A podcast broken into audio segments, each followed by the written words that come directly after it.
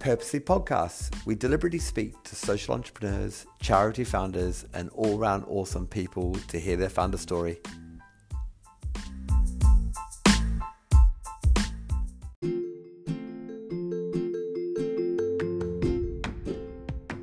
A really warm welcome to episode 22 of Purposely Podcasts.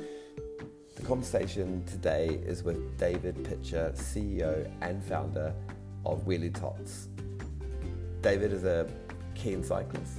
His vision and passion for Wheelie Tots was about social change and social empowerment. I think you're going to really enjoy it. He talks about the challenge of COVID 19, how they pivoted. He talks about his former history. He's a Yorkshireman who's found himself in London. Really nice guy, and I think you're going to enjoy the conversation. Like David Pitcher, massive welcome, David, to Purposely. Thanks, Mark. I'm uh, really excited to be here and, and a bit nervous as well. Yeah, really good to connect as well. Um, often, a lot of my guests so far I know from uh, previously, but we've never met before. And I'm sitting in Auckland, and you are sitting in North London, aren't you? That, that's right. And um, even though we haven't connected before, I have listened to your podcast, which is why I'm a bit nervous because um, I found it really interesting and useful and helpful. So it's quite uh, exciting to be on something that you've listened to. Great, fantastic.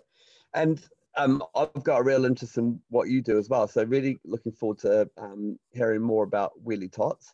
Um, would you? I think we could start by um, you sort of outlining what the vision was for Wheelie Tots and, and what you guys do at the moment, and then we can kind of go into the, the kind of history of it. Yeah, the vision, if you like, was all around community development. So making where we live better, and from a personal point, making where I live better, which by default should then make it better for everybody else. So our strapline is we believe in healthy, confident, resilient children and then as the years have gone on, we've extended that to say we're all about healthy, confident, resilient children, but also families, and we extend that further to communities. So that was the vision. We've done it through this medium of, of cycling to date, and then we've just started exploring how we do that through walking.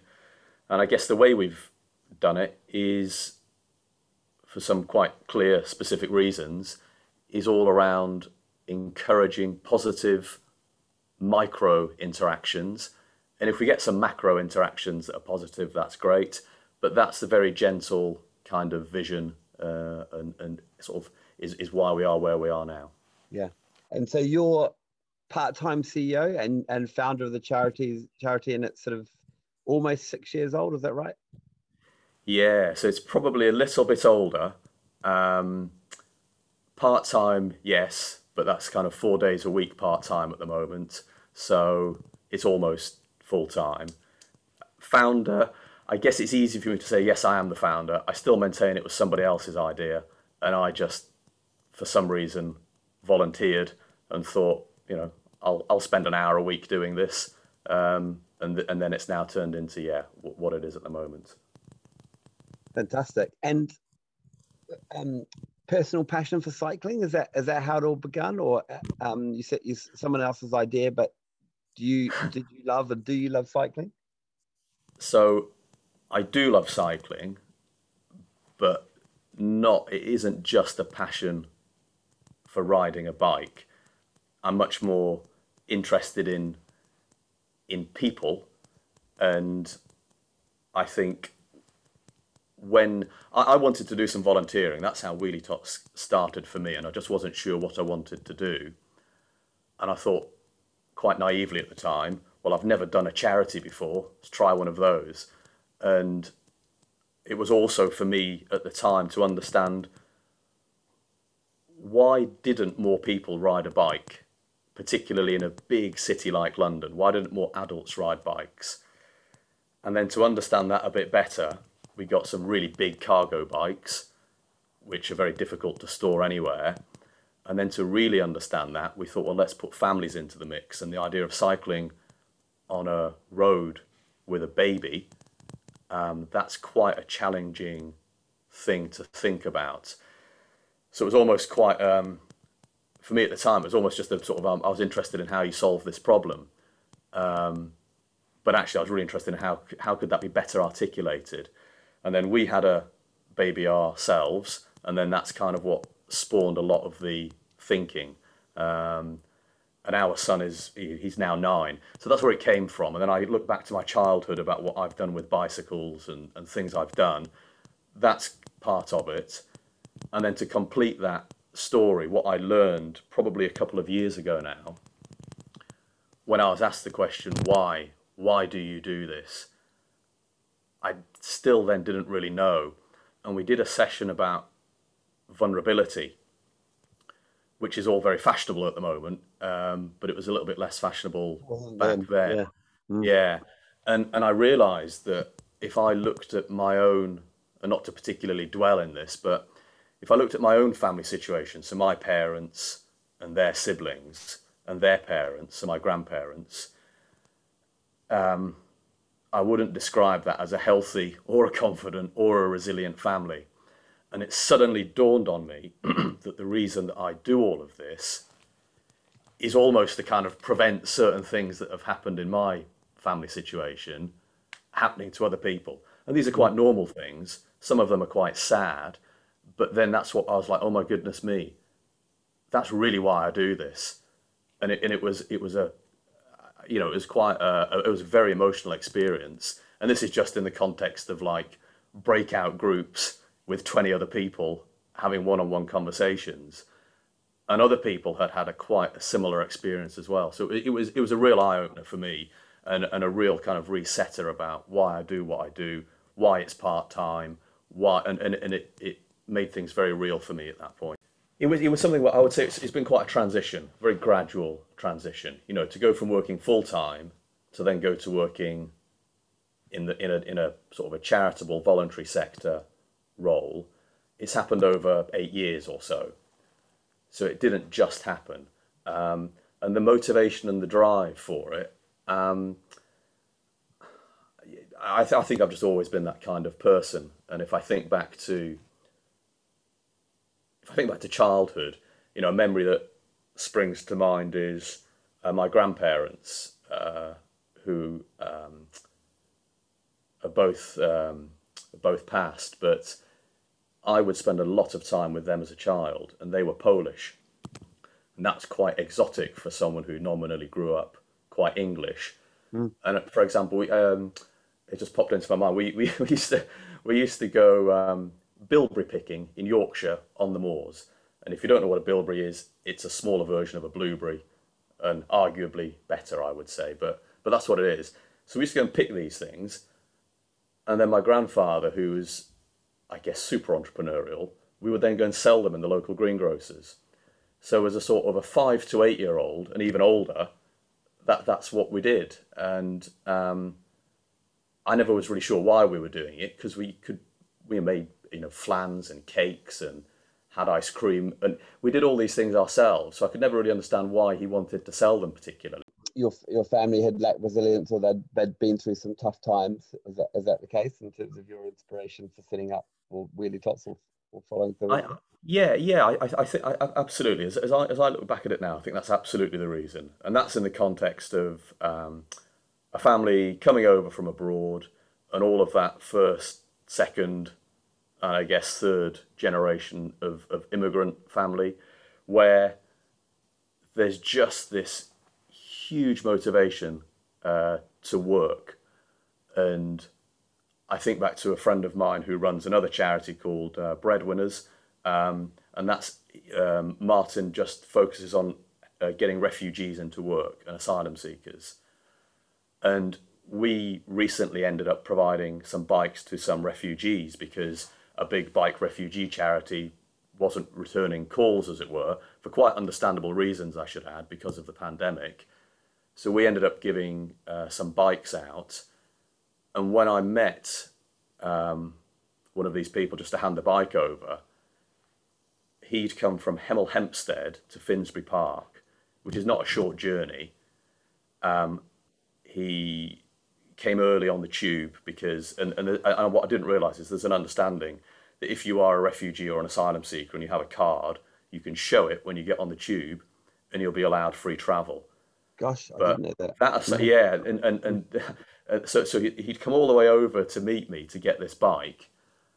And what Martin had told me, he said, David, you, you, you don't understand the motivation of the people that we work with. You just don't understand it. And I'm like, okay, well, I accept that I don't understand it. Now that I've experienced it, I'm still blown away by it. And that's you know, that's the that, and, and if I bring that back to wheelie tots in general, the people that we end up uh, playing with, working with, helping, laughing with, crying with, you know, just just spending time with, there's this huge motivation that comes for, for in, in different ways for different people. So I don't really see myself as any different to the people that I hang out with, who all have this drive. Uh, it just manifests itself in different ways. Fantastic. And by the very nature of where you are in, in Haringey and um, North Hackney, is, is that that means you pick up a, um, other uh, immigrants or F refugees, or they are typically people who use Wheelie Tot services? Yeah, so there's, there's, there's a real mix. Um, so people that use, uh, I guess we could even now call it Wheelie Tot services. So if they borrow a bike from us, sometimes people buy bikes, but they mainly borrow. Um, or if they get their bike serviced, um, they will, they, says he, um, but just come from all sort of socio-economic and cultural backgrounds. There's a real mix there. It's, it's pretty close to 50-50. And so where, where, where I live is a very diverse area. And, but there are pockets where you have real homogeneity in terms of culture, or in terms of socio-economic um, indicator. And if I pull out two areas, you know, where, where you outline, you know, we would say these are very deprived areas, and I could tell you whereabouts on the indices of deprivation they are, and we'd all agree that they're very deprived. However, they're also brilliant, really brilliant areas with really brilliant people in, and that narrative is often overlooked. And, I, and I'm not one to romanticize that narrative at all. It's quite gritty, it's very hard. What you see is what you get, and what you hear is what you hear, and it's very direct. And being from the north of England, I quite like that sort of directness. Yeah. Um, You're it's, how I grew up. yeah, that's, it. We know what a spade is, and we know what a half uh, filled glass it is. Uh, that's it. it is, so, so I am hugely surprised to find myself in I guess we could call it inner city London. Mm. Um, but but have you know being being a Yorkshireman and being really comfortable in this um, in this place that I now live. Yeah, I've I've got a young child now, but I've got I, my kids have been other other kids have been young as well, and we've done we've done balance bikes and and sort of confidence through um, you know learning to ride, conquering it, getting over your fears. Like it's really good stuff.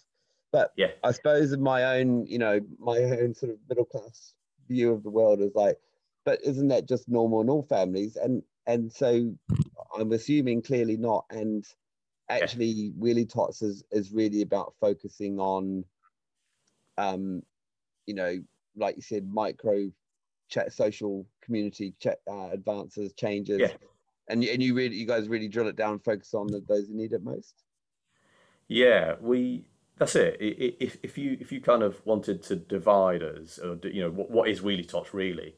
It is just a catalyst for improving social integration, which is all about equality, and um, that that's that's important. And then we who you know those of us that work for Wheelie Tots, we we by our nature embody and take on all of that. So, but what you were talking about before is yes. So um, I remember talking to someone who said, ah, you know, as you just said, yeah, isn't it just normal? And look at all the other charities that exist.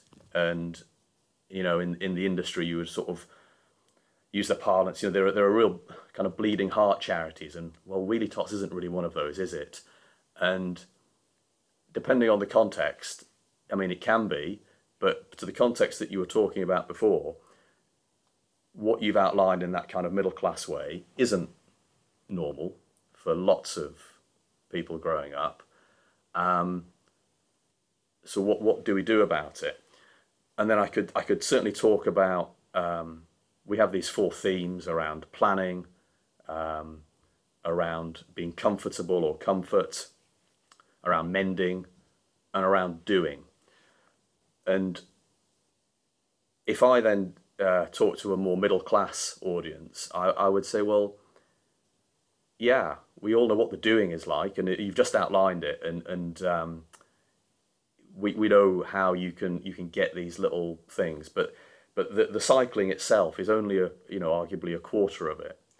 There's a lot around planning. We have got bikes out to families who have then had them stolen straight away. And I know anecdotally there have been loads of bike projects over the years where bikes have just been given to people, sometimes with locks, sometimes not. And there's this been an assumption that if we give someone a bike, that'll be good enough. And then some of those bikes were then quickly sold because families absolutely needed the money. Mm, and yeah. if you were going to give someone a 200 quid bike, well, that can easily be shifted for 50 quid. And if you're a bit patient, it could probably be shifted for closer to the 200 if it was new. And then it, it, it brought us back to these themes. So just giving someone a bike isn't, isn't what it's all about. Yeah. Using that bike as a catalyst to plan something, for example, a journey, that's really cool. And Lydia, um, my colleague, did a lovely case study about a family who we got two bikes out to. One bike, it turned out, was the wrong bike because the measurements that they provided for their child uh, just you know was wasn't accurate, and that was with the help of a social worker. So that forced us to rethink our how we measure, uh, how people measure themselves for our bikes. Um, but we had to go back a second time, and we knew after the first visit that actually the mum was really keen for her husband to have a bike because he was a keen cyclist. So we went back with a bike for him. And so by getting it kind of wrong initially, we got it so right uh, the second time. And then we thought, well, why are we just factoring in one a one trip, you know, a one visit? Let's factor in two, and let's make this case to our funders that there's a real need to really embed some things early on. So let's not try and rush it. And then the bike becomes something useful. And we also have this mode of doing things that are slightly challenging. And so if I think back to how Wheelie Tots was set up, that was definitely slightly challenging. And but a really good thing to have done.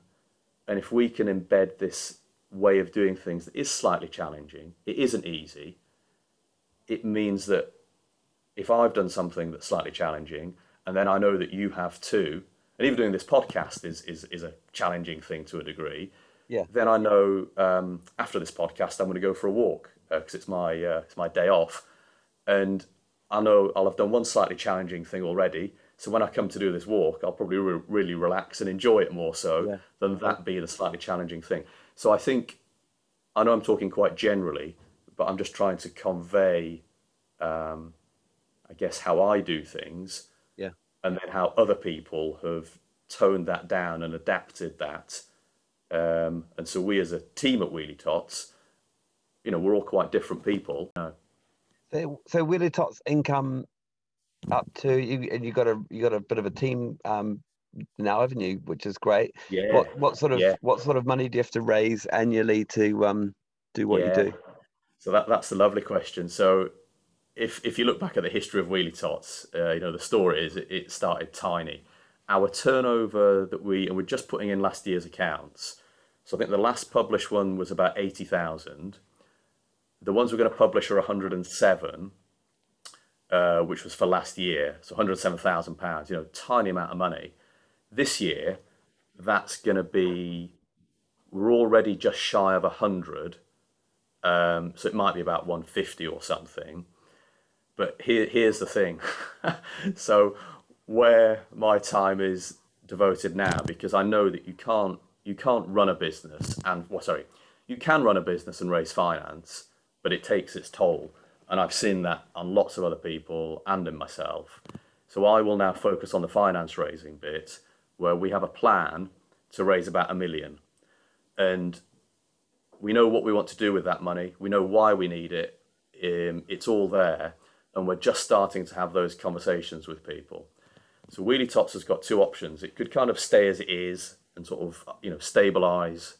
Um, you know, it'll get to that 250,000 mark and it could stabilize around there. And maybe it will. And, and that's a really, really good place to get to. Or we will keep the team small. Um, we will increase the impact and the reach. And we've got some really good ideas about how to do that. Um, and then we'll just see if we can make some friends along the way who, who buy into this um, and will allow us to do what we've always done, which is punch above our weight. And um, it takes me back to when our turnover and, and just to almost for, um, I sort of feel obliged to sort of say this that Wheelie Tots, the reason it's about family and the reason it's about these positive micro interactions is that we were given funding to do a project which is called Family Buddy Up. And you can find it on our website, but and that's kind of by the by. Our turnover at the time was about twenty thousand pounds. We went to the mayor of London and said, "Could you give us eighty-three thousand pounds?" And if you look at that as a small charity, you know there's only ever going to be one answer to that question. Yeah. However, we had someone who had funded us to do these walking and cycling projects who absolutely, and I've never had this conversation with him, and I, I keep meaning to, and we skirt around it, but I'm absolutely convinced that he stood in that room and said, You have got to give these guys money because I know what they've delivered for us at a small scale, and I know that they will give you a good project. And the funding was for grassroots organisations in partnerships. We went for this 83. We came out with 47. Wow, pretty and good. If I look at that, I go, wow, what, what, what a vote of confidence in, and it wasn't just me, it was the other partners that we had. And it made me, at the time, absolutely convinced that you have to do things with other people. You have to aim high. You have to absolutely fail in your aim. And we will fail, I guarantee, in, in that 1 million but we'll either get more or we'll get less. and, and, and I'm not sure which way I would bet at the moment. But but that's um, and then all of that project is hard baked into Wheelie Tots now, hard baked into the way that we deliver. You know, the biggest learning for us then, when we learn with our partners, was if you run a session with anybody, just make sure you introduce yourselves to begin with. In the way that we did at this, in, you know, this podcast, when you're when you're doing a project with people, and if you want to call them beneficiaries, you know, by all means do. But get to know them, and it's literally just how are you, what's your name, what do you like doing, in the way that you do in a very corporate sense. Everybody would introduce themselves, and then everybody loves being being listened to, and even as I'm talking, and I know you're listening, and whether you're interested or not is is, is a moot point. But it's really lovely for me to almost just decompress and offload and think about some of these things and, and just be listened to. Yeah. And that is what we have found time and time again is the most important thing. It's and then if we actually want to actively help, well that comes afterwards. But there's this period of really gentle and really active listening and it's really important. Yeah, absolutely. I mean, I think it's a really difficult thing to to found or you know to start scale and then scale. Uh, yeah. you know, not profit a charity because, um, like you say, a lot of funders won't fund you because they you know, don't think yeah. you're big enough. And actually, yeah. can my theory is you you know finance can be an evil in that it can make this the founders of businesses or charities um do things they wouldn't shouldn't or shouldn't do at that point in the you know uh, yeah. and so um you know they obviously saw something in you and you know i think there's real there is in that founder community which you know i'm starting to get to know through my podcast but um there's some real um there's some real commonalities, which I think is uh, passion is absolutely one, and but vision's probably I've noticed is, is stronger on where this can go. Um, yeah. Has has your because you one of your you yeah you talk about being really good at at um, the funding piece. Um, and I think it feels like you your sort of um, vision for Wheelie Tots has has been there from the beginning and is sort of you didn't necessarily know the end point, but you, you know what that it was more than just um, biking. Yeah. It was you know it, that you were doing this social good in a certain way. Um, yeah. Ha- has it been the same from the beginning? Is it and and maybe a little bit more about um, where where that million pounds will get you? Yeah, it, it, it, for me, it's always been there at the, the beginning, and I could count the number of puzzled people who just said what, but you're all about kids and bikes. So, yeah, the, the, the scalable bit, as you say. And another really amazing learning was do things at your own pace because there's so much pressure to kind of scale up, as you say, and just treat that for what it is. You don't need to scale up. You know, Wheelie Tots doesn't need to scale up. It's just that I know there are people who want it to, and then uh, therefore I feel it incumbent not to let them down. And we will be about, I think, two things. The scalable bit is this, these positive micro interactions in a from a sort of a charity perspective. That's the really scalable bit about what we do and what we can apply everywhere. If I look at that in a purely commercial way, we're all about giving families and particularly children access to bikes, which are quite expensive things. And that doesn't mean access in the sense of come along at this time in this day and get to ride a bike and go home again. It means we're going to put one of these things in your home and if it doesn't fit in because you don't have the space, we're going to have a really fun conversation about how you hang a bike on a wall and other ways of doing this and how you can twist bars around so they don't stick out. And there are pedals you can get so that they don't stick out either and they fold up. And you can get an adult sized bike, I mean, literally anywhere. It just takes a bit of creative thought. So there's a piece around access to bikes, just per se, that is a real problem. And then back to that social integration piece, it's well, what do you do with it once you've got it? Because you can either use it for yourself, which is great, and we've just set up a bike club because we've wanted to do this for a long time. But with your bike, you could let someone else have a go of it. And that's the way if you want to romanticize the past. Families had one big heavy bike between them if you fell off it and it fell on top of you, it would crush you. but but that's how children learn to ride bikes, very much by falling off and getting on again, and by not having access to high end bikes, but just having access to something that they could use as a means to transact between themselves. And then you could find people who are interested in fishing or other activities, football, you know, you name it. It's just providing the means to transact. So, you know, Wheelie Tots will and this is kind of exactly where we're at, at at the moment, is, you know, should we become a trust or a foundation? Should we go down that route? Or should we be all about the earned income in a social enterprise kind of a way? Um, I don't know. My, my, my, trustees are pretty clear about what we should do. Um, and then I, I kind of agree with them um, because they've said, well, you know, well, let's try both. So, okay. yeah.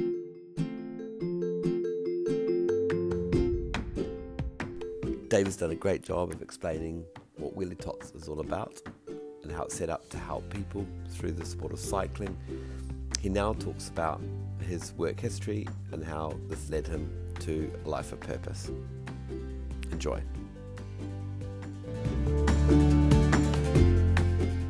I was from the north of England, very proud Yorkshireman, and there was no way that I was going to move down south where there were these people called Southerners and everybody was broadly speaking just far too wealthy for their own good, and that and that really wasn't my vibe. Um, and, and I find it really curious to look back at what a blinkered kind of worldview. Well, it wasn't even a worldview; it was a, it was a very local view um, that I had. So I did that masters, which had a an amazing title. It was called GIS, which is Geographical Information Systems, with water catchment dynamics and management. And I went and interviewed for a job down in Exeter. Um, and the management was all about how you manage water catchments. So I absolutely know how to how to manage the area around a river or a, or a lake or any body of water. Uh, but it's kind of assumed that the management was was more kind of like business business administration stuff. I think. Um, but anyway, I ended up working financing large and small scale, well, well, actually at the time, very large scale renewable energy projects. And one of your previous guests on your podcast is Tim Smith, who I've never met, yeah. but I've met through your podcast. And I learned what I considered probably one of the most valuable things in life, which is A, how to run a finance raising process, but B, to understand what financing is in the context of it doesn't matter what something costs.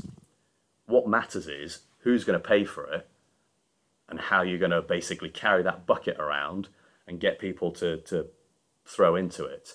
And yeah. so the Eden project, um, my boss at the time, just a, a, a, probably the best ever kind of first boss I could have just been lucky enough to, to land with.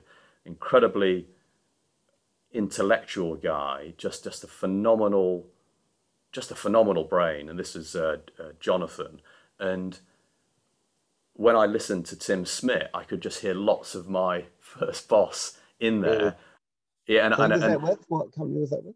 Uh, that was with Ernst and Young, as they were then, or okay. EY as they are yeah. now. So in Exeter, it was a satellite London office, which you just couldn't make this stuff up.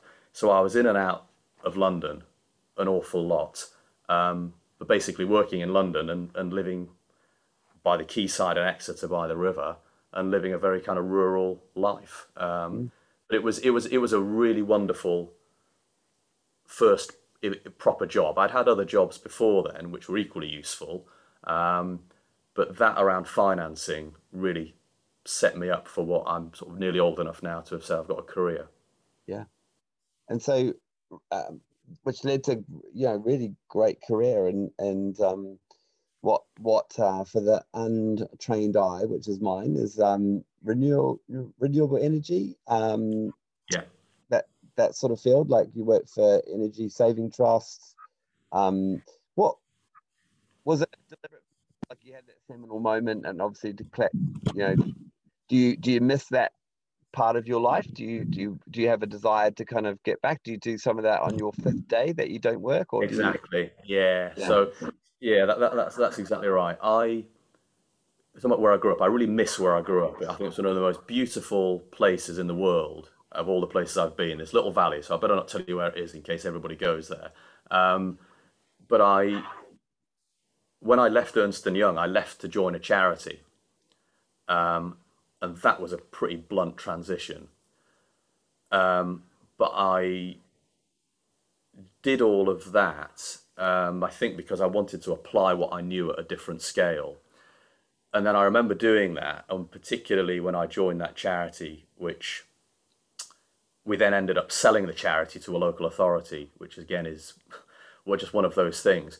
But I remember being told at the time, if you join this charity from where you've come from, you will never work in the private sector again and that was my interview. And at the time, I was like, yeah, okay, whatever. um, but since then, I've I've been back in the private sector. Did a lot of work with utilities around smart grid, which is this interface of IT, uh, telecommunications, and kind of traditional utility, uh, energy utility company. And so I've always kind of flipped and flopped. And as you say, yeah, that's that fifth day, which I have, haven't applied. I guess I, I've been asked to go back and do something in a corporate sense, which I'm mulling over whether I do or not. But where I've applied that fifth day over the past year is to help my partner, who is building, just about to finish, uh, the UK's um, the first straw bale visitor centre is the way I think about it. It's just a very eco building in a really sensible, normal way. And that needed some money. Um, it's predominantly funded by grant, um, but that's where I've kind of devoted some of that fifth day. Yeah. Um, and then when Wheelie Tots has been like really um, pressured, I've just needed that fifth day just to literally watch a movie and just decompress. Yeah. And you know, Wheelie Tots isn't like that anymore, which I'm really pleased about. The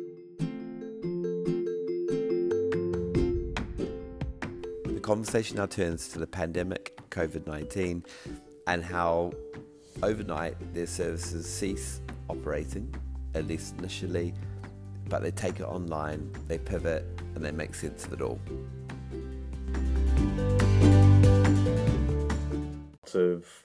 Lockdown where I wasn't in a great place for a variety of reasons.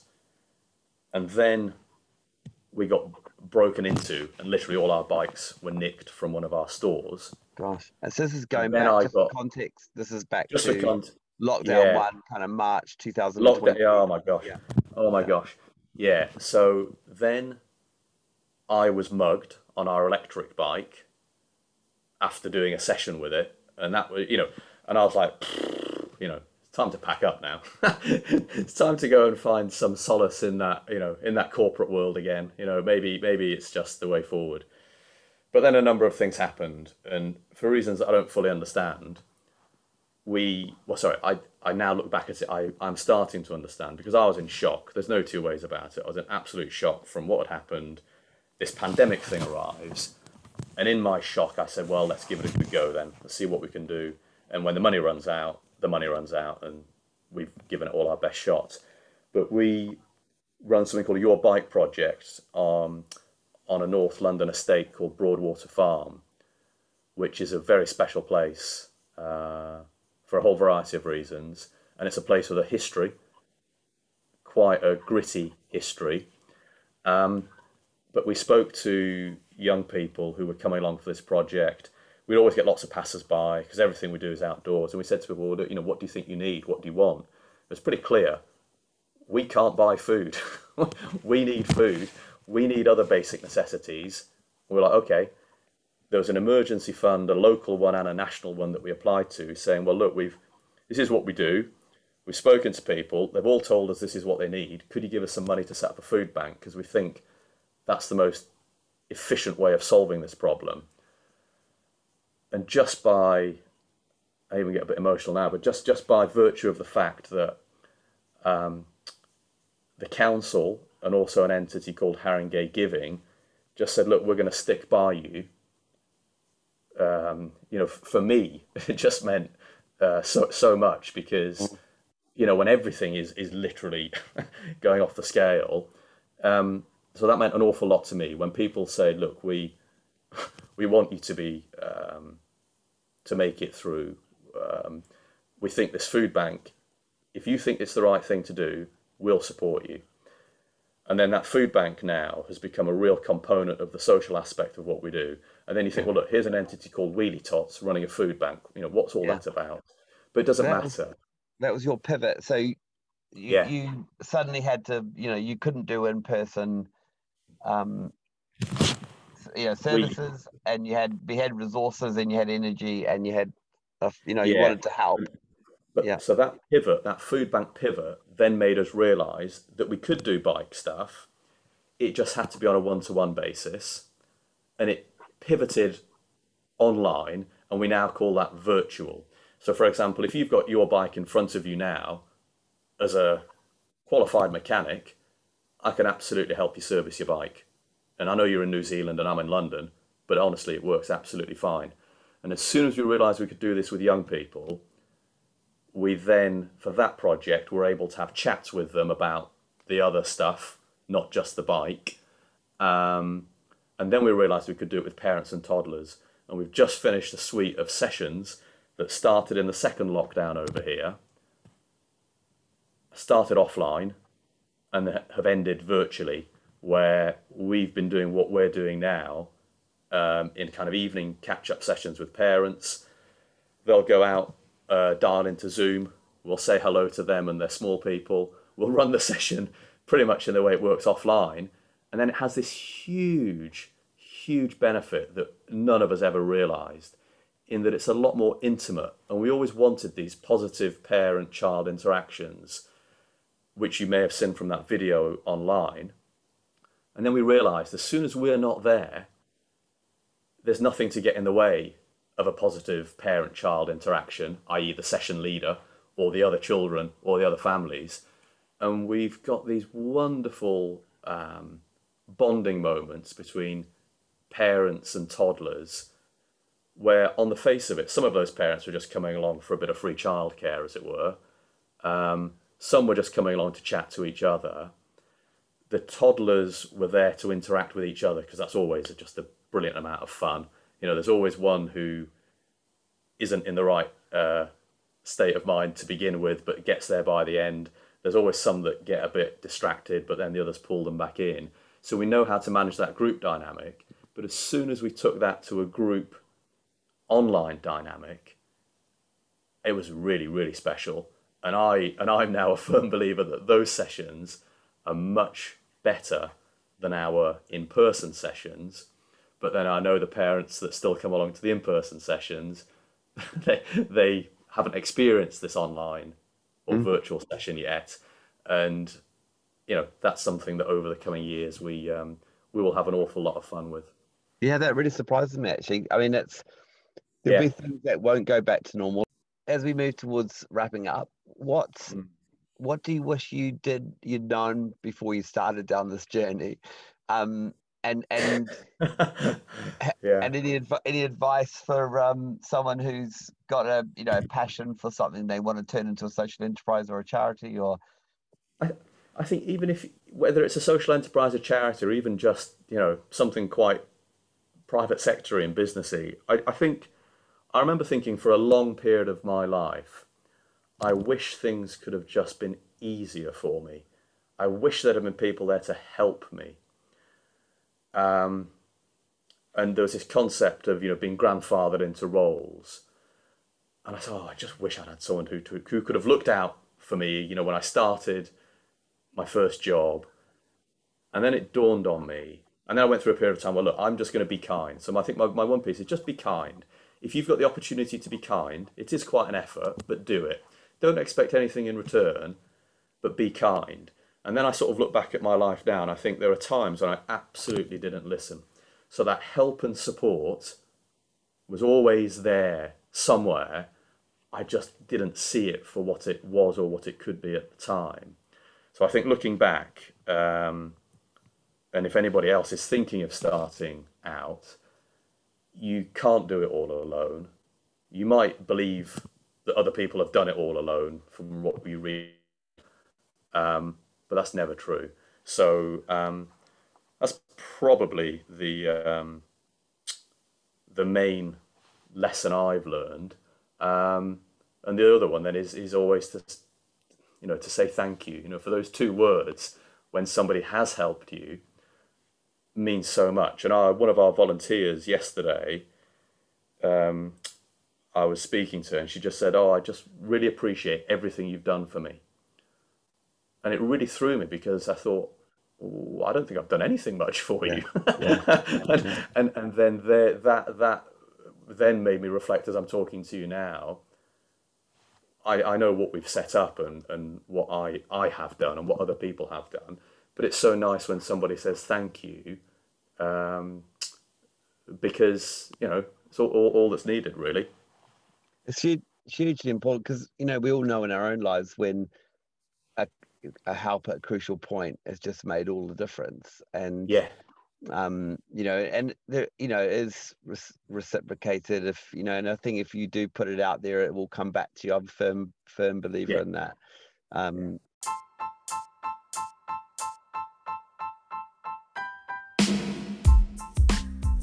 A massive thank you for listening to Purposely Podcast. I'm thoroughly enjoying bringing these stories to you. Visit our website, purposelypodcast.com, join our tribe, leave your email address. If you're on Apple Podcasts, please hit subscribe. Please leave a review, really appreciate it.